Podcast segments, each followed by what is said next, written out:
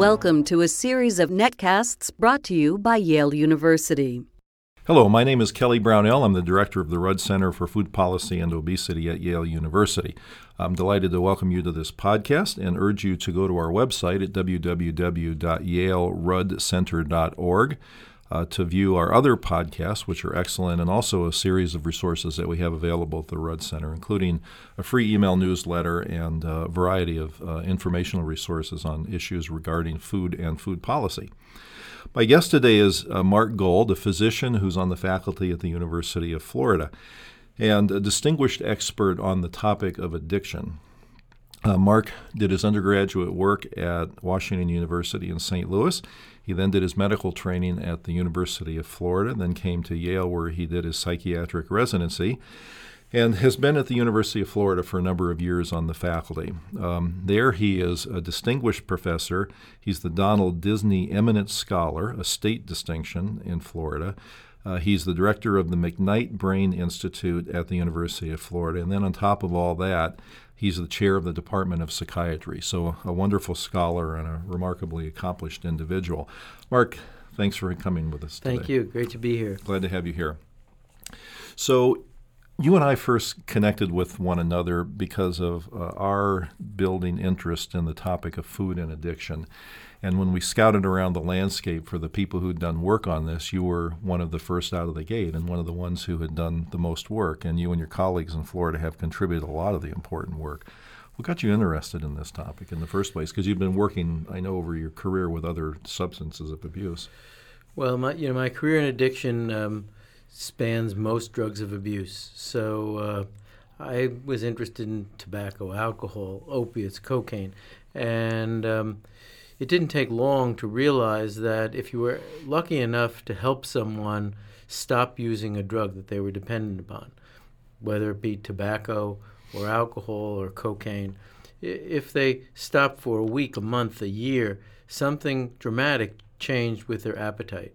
They uh, almost always reported that they had an increase in their appetite and almost always reported that they had tremendous weight gain and they describe almost a loss of control over food. Mm. So it was as if they took one pathological attachment to drugs and transferred it to food. And so the, we, we looked at that with cigarette smoking, and so did a number of other groups. And almost everyone has shown that if you successfully stop smoking cigarettes, you gain weight. Interestingly enough, most experts forget that you gain weight for years, at least a year.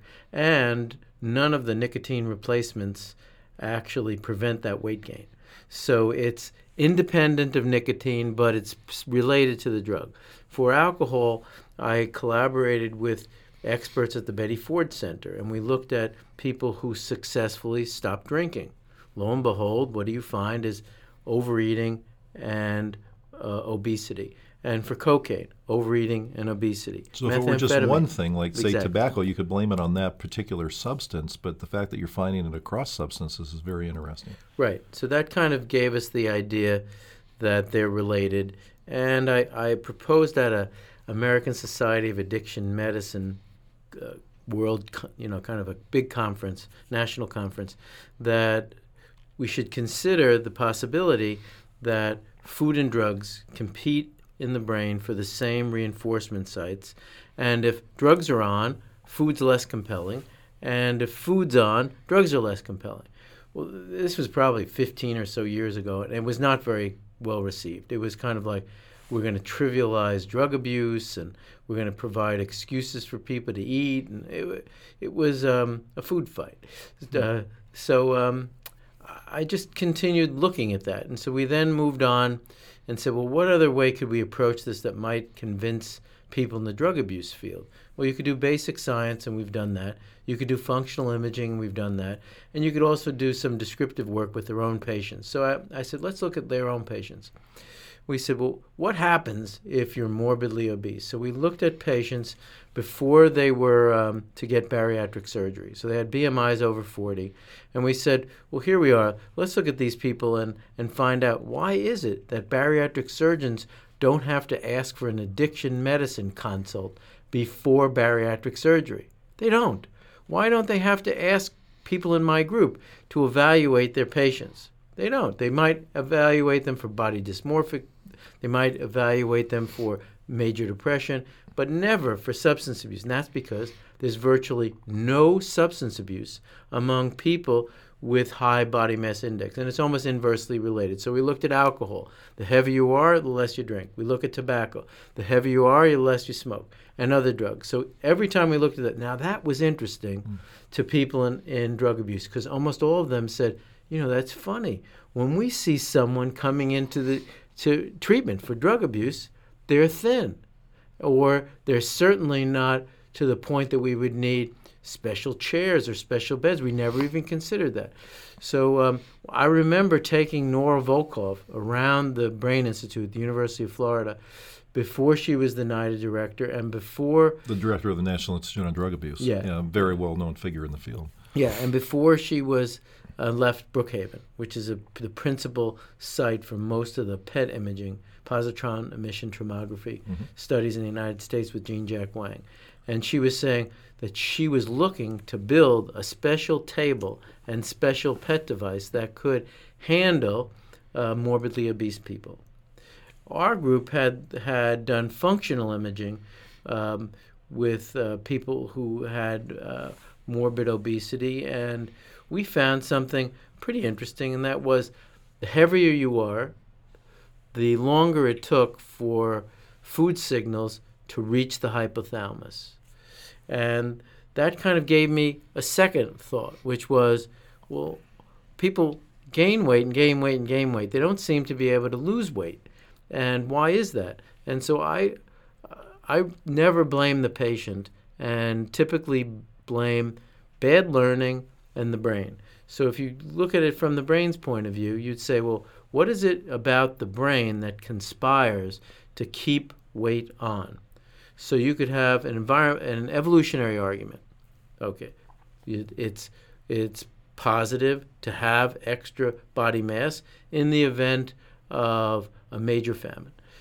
You could say the brain learns that eating is pleasureful and then reorganizes itself to reinforce that. And I think that's been shown nicely. And then lastly, you could say the brain uh, somehow doesn't even get a food signal and eating becomes almost automatic. And that, that kind of is, is uh, the work that our group has looked at that says basically it takes about 20 minutes if you're obese for food signals to reach your brain just imagine what does that mean if you're eating fast food? You drive in, place your order, get the fast food, leave the restaurant, and you can come back two or three times for two or three complete meals before you get the first signal. So, um, yeah, it's been a very important area for us. It's similar to the work that we've done with cocaine when, at a time when cocaine was considered not addicting and it's similar to the work that we've done with tobacco when there was a debate, it's hard to believe, there was actually a debate whether it was a choice, whether you were addicted, and, wh- and how, um, how we might understand that kind of addiction. So that your, your history of your own interest in this is very interesting and tells us a lot about how the field or the interest in the topic of food and addiction has taken place over the years. Um, our interest in this really began uh, many years ago, but we haven't done anything about it until recently, based on clinical observations. Many of our patients who were coming in for help with their weight were using the language of addiction to describe their experience. They would talk about heavy duty cravings for foods that they simply couldn't resist, um, something that sounded like withdrawal when they went on a diet and stopped eating the foods they were eating. Uh, some people were reporting uh, what could be perceived of as tolerance, eating more and more of these high fat, high sugar foods over time and things. And what was amazing to me when we started looking into this about how our field, that is the nutrition and obesity field, has been very contrary to even the possibility that food might be addictive. I'm not quite sure exactly why, But the fact is that that's been the case, and it really took work from people like you in the addictions field to stimulate interest in this. And that's what pre- precipitated us inviting you to Yale for the first time, and then for you and I to co chair a conference at Yale that happened the summer before this last one. Can you uh, get, describe the conference a little bit and what you think that accomplished there? Um, well, it's nice to be in any conference that after it's finished, um, experts describe as historic. So I think that bringing together the experts from uh, really around the United States from many different fields um, who had done original work in this area was very unique. The uh, we rare, we don't have a national meeting, so there's no way for experts to talk to each other. So the first thing I remember is just how many people I wanted to talk to and ask questions to, and how many people wanted to talk to me. So I felt that the meeting was a, a great success because we don't have a journal, we have no way of communicating, and it is a cryptic form of communication for us to submit a paper, wait for it to be published, and then people who are interested in our work read it if they're lucky enough to follow the literature with the right keywords. You know, it was my own experience was very much the same as yours. That we we intentionally brought together leading experts in the obesity and nutrition field with ex- experts from the addiction field. Uh, and as far as I know, it was the first time that people really come together Yeah. around this topic of food and addiction. And I felt the same way you did. I just wanted to ask a million questions of all the people there. And I remember one in particular where I was curious about this this issue of tolerance and, mm-hmm. and whether people need more of whatever food it is over time. And so I was asking the um, the researchers there, especially the people that had done animal studies, whether the studies on food ingestion in animals, especially on high sugar diets, and you can create a nice curve of how much the animals consume when they're given free access to a high sugar diet, and ask people whether those resembled tolerance curves that you get in animals exposed to drugs. And people said they hadn't thought about it, but they thought that it really the, the two did resemble one another, and that you know cemented in my mind, among the other things that happened at the meeting, the importance of that topic. I mean, I, I'd agree. If you said, well, drugs of abuse are defined by self administration, they're not. So um, there is self administration. Animals will self administer sugar solutions and binge on them. So there's loss of control, self administration. There's changes in the brain. When we look at an addiction, we say there's changes in the dopamine receptor sensitivities, key areas in the brain responsible for pleasure, change. If if uh, you take a neuroradiologist that's gifted in reading these PET images and show them a PET image of an alcoholic and a PET image of somebody who's morbidly obese, they can't tell the difference. And I also think that just the kind of uh, treatment that we have. Think about the treatment for addiction. You know, it's residential treatment for 28 days, lifelong chronic relapsing illness that you prevent by going to meetings almost every day. This is Herculean. It's a huge investment of time and energy on the person. So the addiction, the pathological attachment, is tremendously strong for drugs. And for food, we have the principal treatment right now being bariatric surgery. For people that are very overweight. Yeah. I mean, the treatments short of that seem to be pretty weak um, and uh, a work in progress. But I, I do think that the insights that are coming from addiction will help us develop uh, more effective treatments early on. But in the in the absence of of uh, a vaccine, a successful treatment all the time, where we focus on prevention. So for drugs of abuse, we say don't smoke. We say don't drink until you're adult if you're going to drink at all. And those lower the chances that a person smokes or drinks or has um, tobacco related death or injury uh, related to, to alcohol.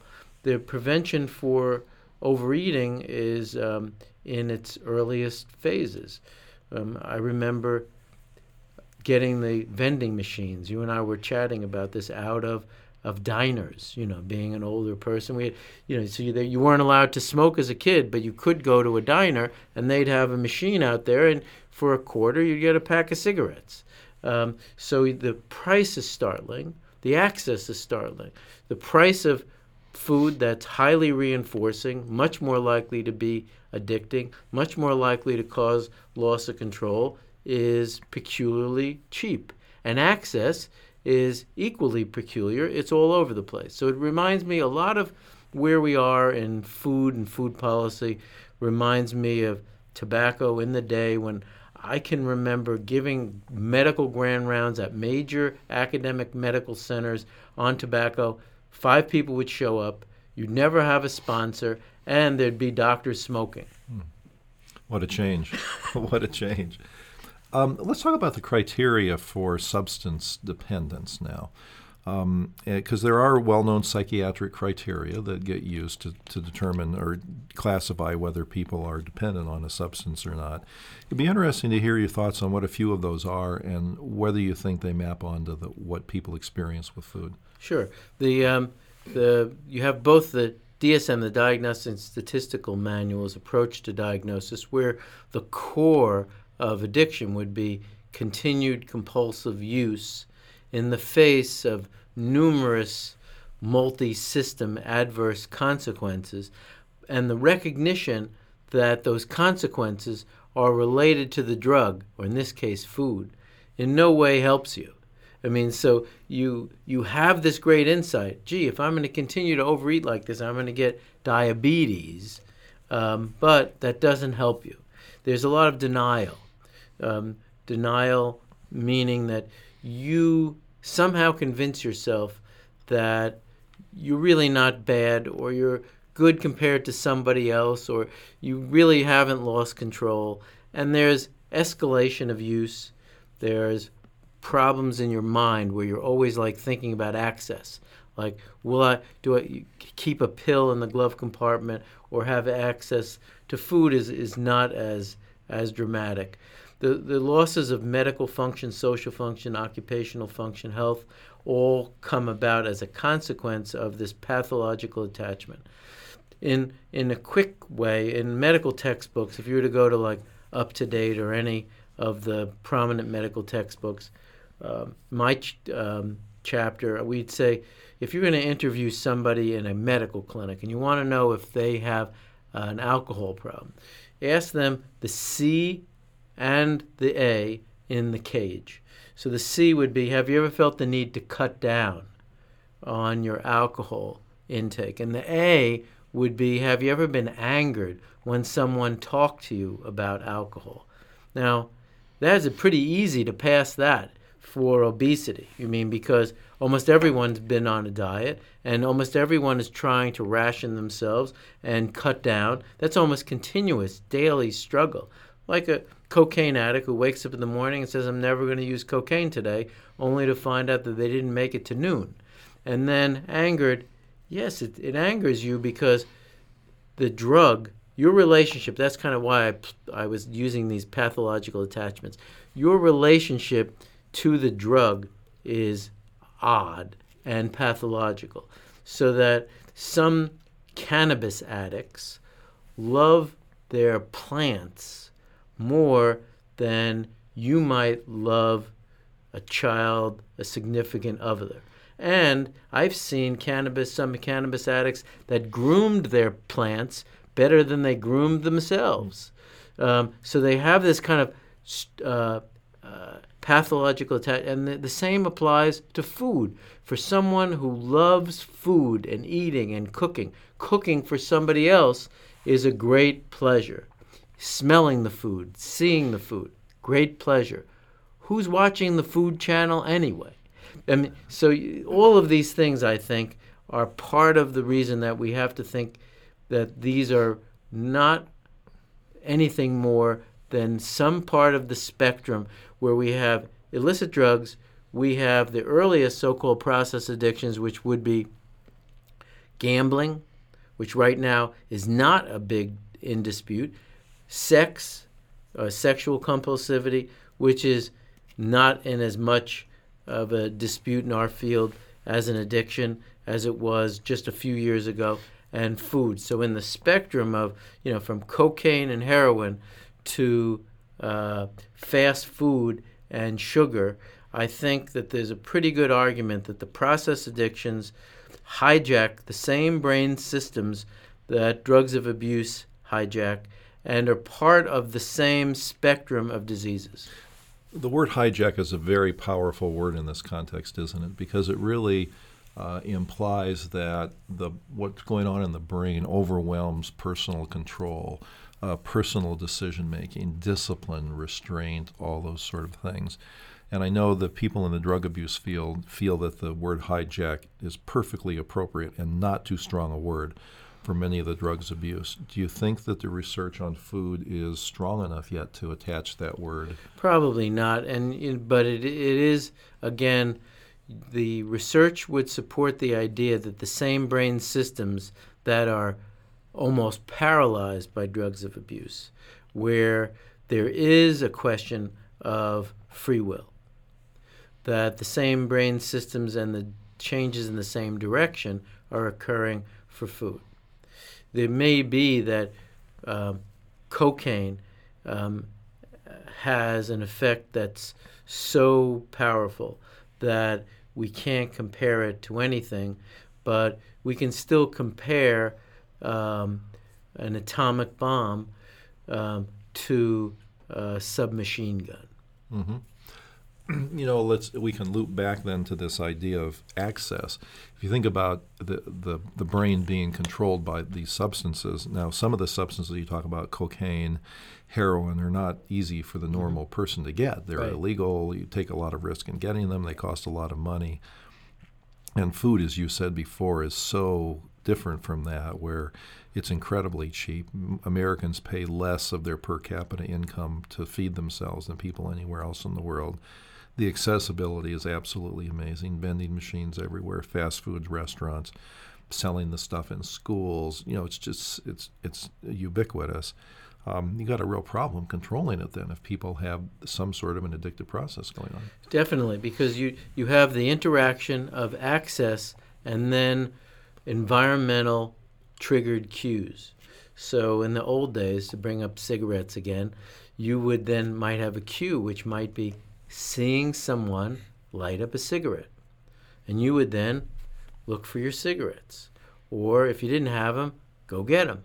Um, or there may there may be something where you walk through an area and smell tobacco smoke. So again, you would have a drug cue, and all you need is access, and you can then use that drug. You, so you're correct. It's it's not that easy to do for all the drugs of abuse, but for food, a cue might be a television commercial. It might be a paired association of a logo. It means so you have it in your mind. This right. logo, this character with that craving. It might be a sight, seeing someone eat, or a smell. All of those things you would expect to drive craving and the and drive the person toward that food. So some reaction in the brain takes yeah. over, triggered by this cue, that makes it hard for people to resist. You know, when you were talking about the smell of cigarette smoke, I was reminded that there are grocery stores now that most of the big grocery stores have a bakery and they sell baked goods. But as I understand, a lot of them aren't actually baking the goods on site, but they come pre made, frozen, and they warm them up essentially. But they know that that smell brings people to the bakery, and so they have a machine that puts out bakery smell into the supermarket, even when the bakery itself isn't generating it. Right. And that's the kind of thing that you'd expect to trigger these kind of reactions. Maybe not an addiction, but a you know craving for those kind of foods. It, there, there are um, cravings that would occur in some periodicity. Like if you're really hungry, you have cravings. But clearly, most Americans are not starving. Um, uh, it is very, very interesting and important area. It's understudied.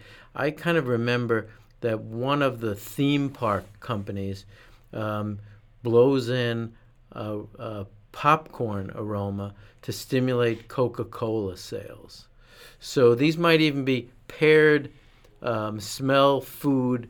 You know, why is it that every time you go to a movie theater you want popcorn? I mean, I, I don't want popcorn any other time. It's not, what is it about a movie theater and popcorn? There you go. You have to have it. Yeah. Right. So it's not that you couldn't resist, but it's probably that you don't see any reason to. You have access to it, And in a cost benefit analysis, which is where the CBT, the cognitive behavior folks live, you would say, well, what's the cost of me eating this today? And really, you gain weight very slowly and you get used to it. You're very, um, society helps you out. Um, as you gain weight, they just change your pant size, but you stay the same size. It's remarkable. You gain weight, and you know you're still the same size because the, the industry helps you. They don't want to insult you, so they change the dress size or pant size. Call it like now we have Dockers or you know whatever. So let me ask you this following question: the, the issue of like po- craving for popcorn mm-hmm. when you go to the theater is an example, but not one where you know it's going to affect the public health a lot. Mm-hmm. But let's talk about an area where it does affect the public health, and that's children. Mm-hmm.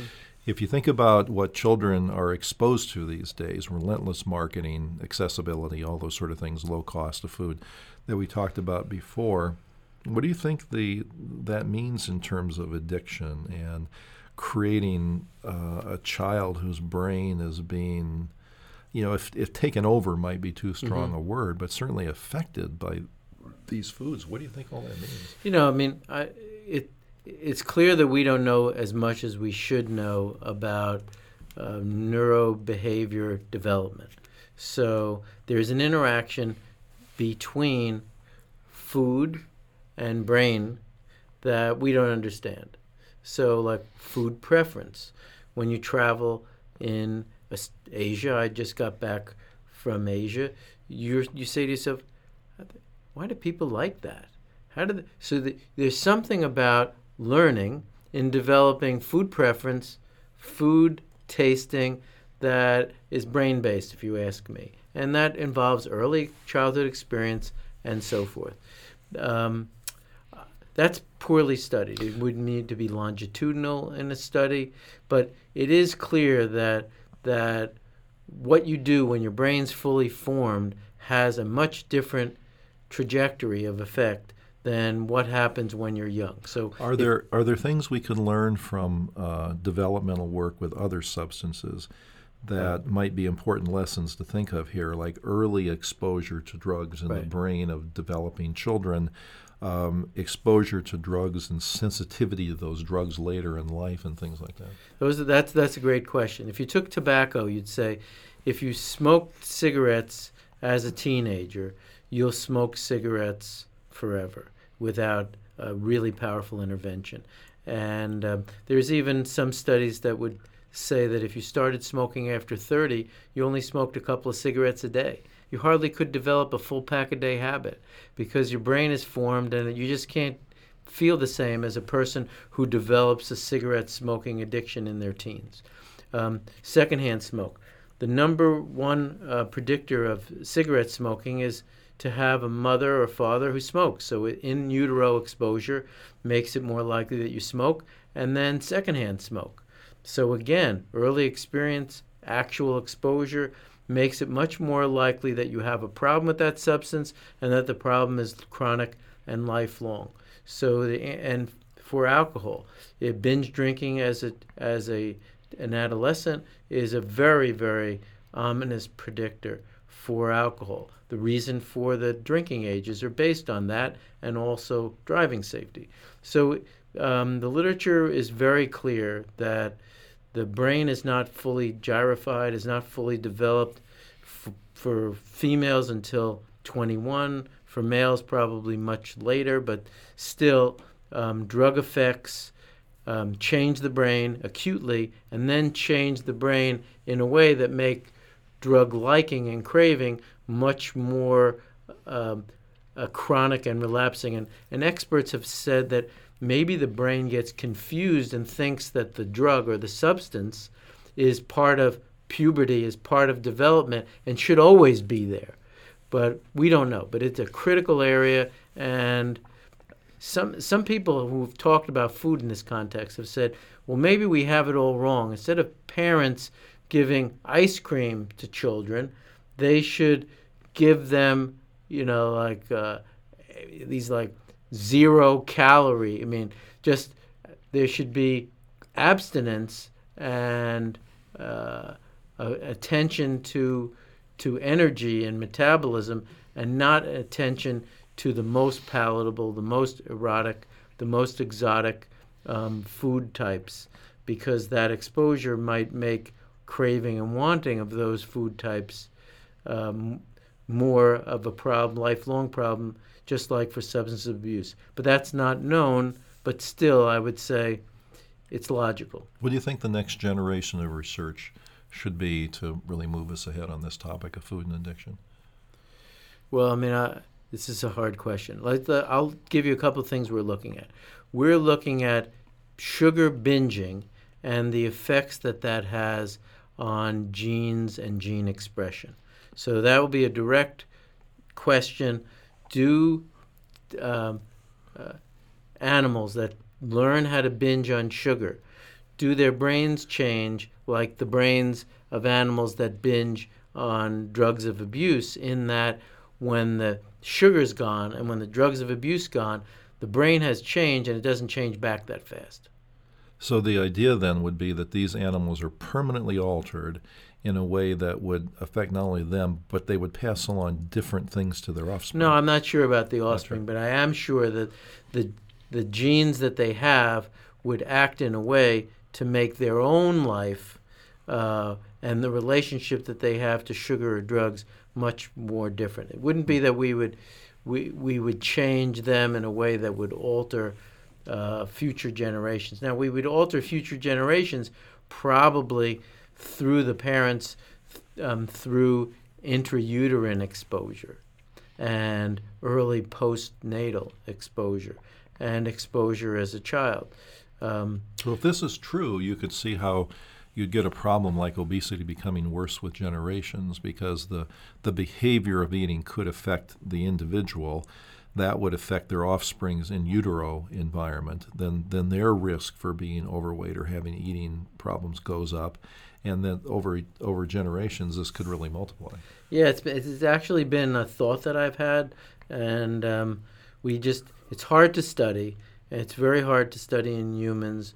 We're doing this project with Bart Hoebel, and I think our own genetic and proteomic uh, research that we've done for years in drugs of abuse, applying that to his sugar binge model, I think will be very helpful. That sounds like the very interesting work.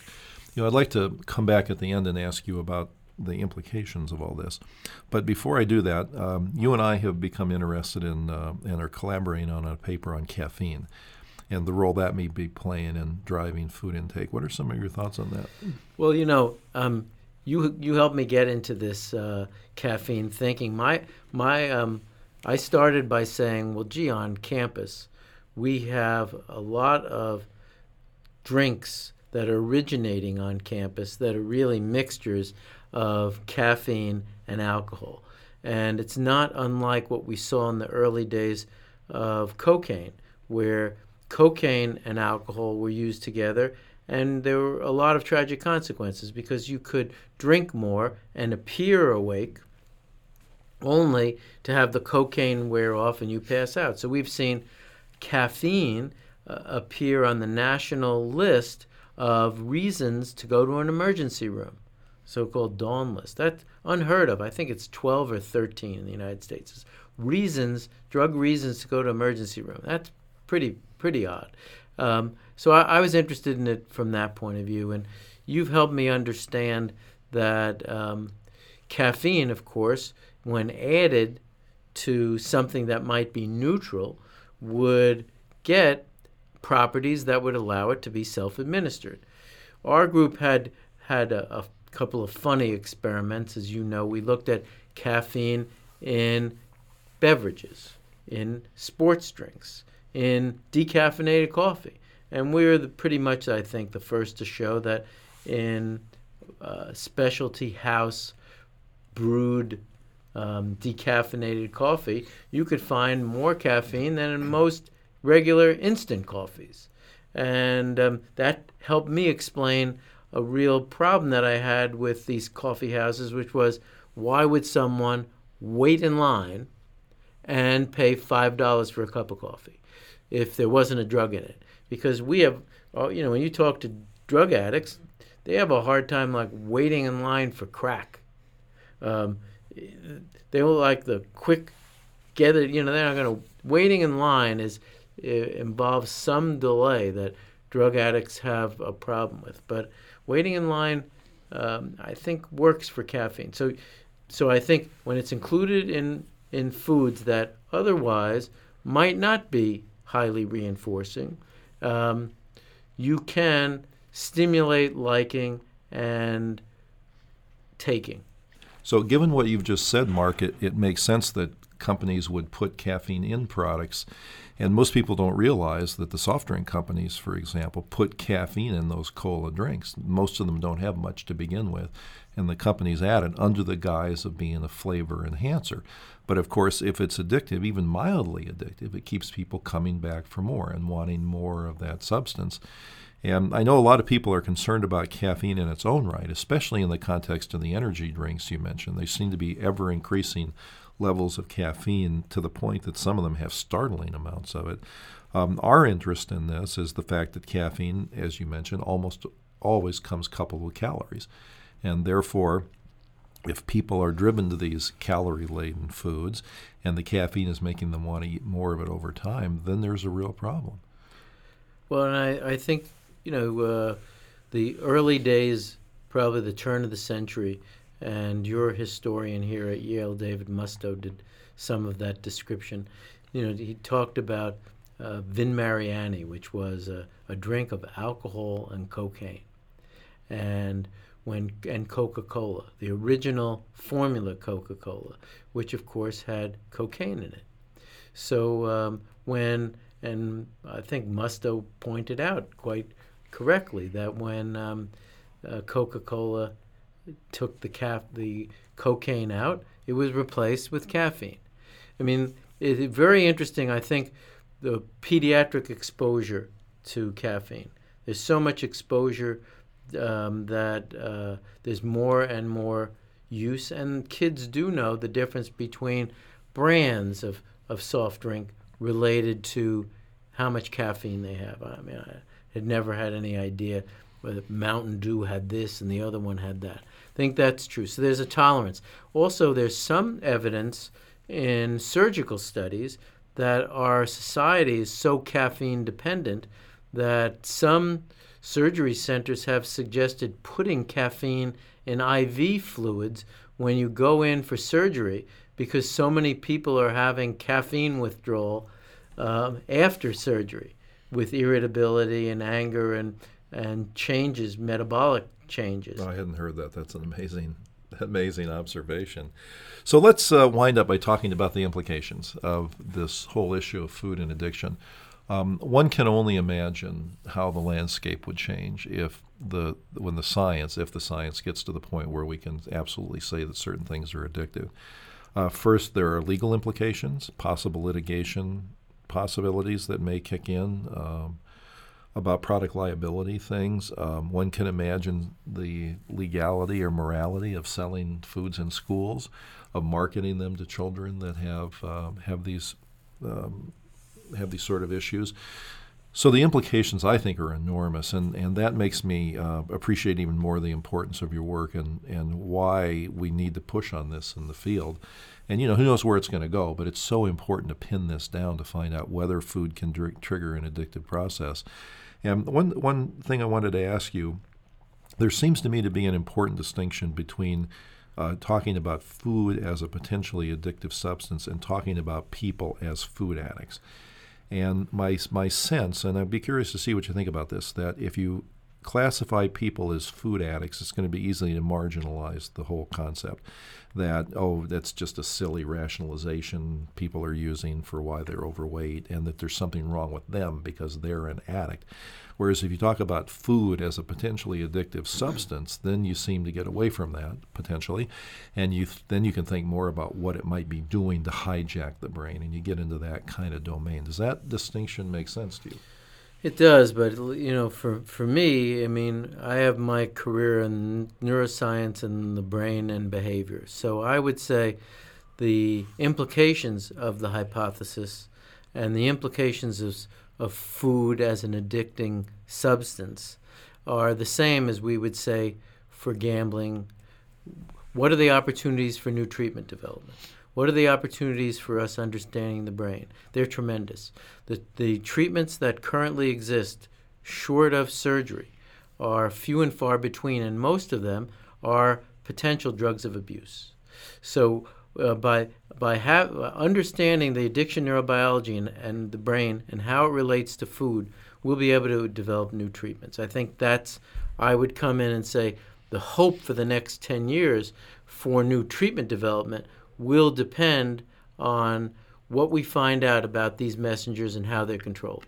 Um, so I, I, I focus a lot on that. I'd also like to understand how surgery works. And I didn't mention this, but we have a project now looking at brain changes after bariatric surgery. For, even though they do a lot of these procedures, no one really knows how they work.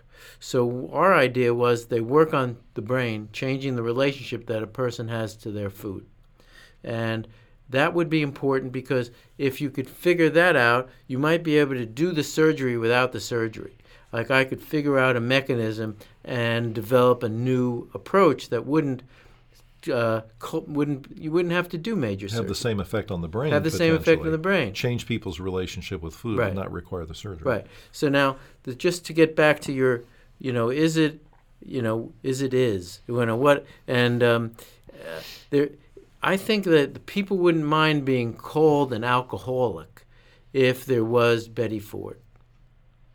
And I'll, I'll give you like a quick. I, I was very interested in in helping with the stigma associated with depression and alcohol, and a lot of the these um, problems. Uh, they're the the stigma is tremendous and gets in the way of helping people. Um, and at one time, it was so uh, stigmatized to have depression that people would leave their state and to get to fill their antidepressant prescriptions. Now, when you when you hear that, uh, the younger people are going to that's gonna, that's ridiculous. We know all these people taking Prozac and taking this, and depression's like there's so being called uh, depression, depressed, and having a DSM quote mental disorder right.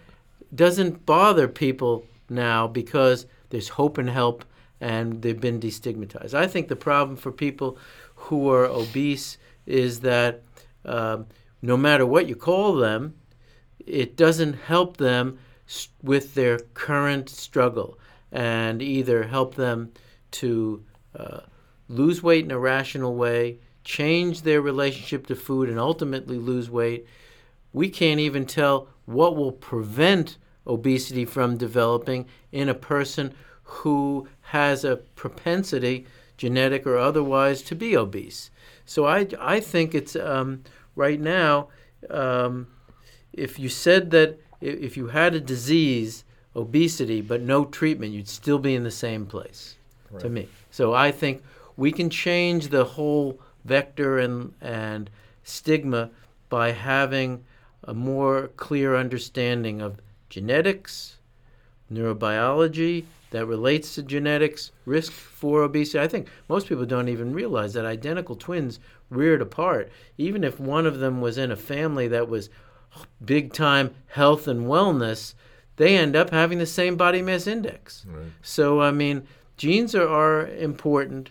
Um, environment's important, exercise is important, diet's important, and as you correctly point out, there are going to be critical periods of exposure that would change the brain in a direction that the genes might not have intended, and that our work hopes to elucidate. But uh, to me, as a as a career, lifelong um, invent, inventor and investigator, hope is going to come in taking obesity and saying, well, there really are 40 syndromes in it, and I can treat this one, and then I'll treat this one, and then I'll treat the, you know. So I can remember being, as here we are in Connecticut, a Yale resident at Connecticut Valley Hospital, and I think there were 10,000, 20,000 people living in the state mental hospital hmm. um, at that time.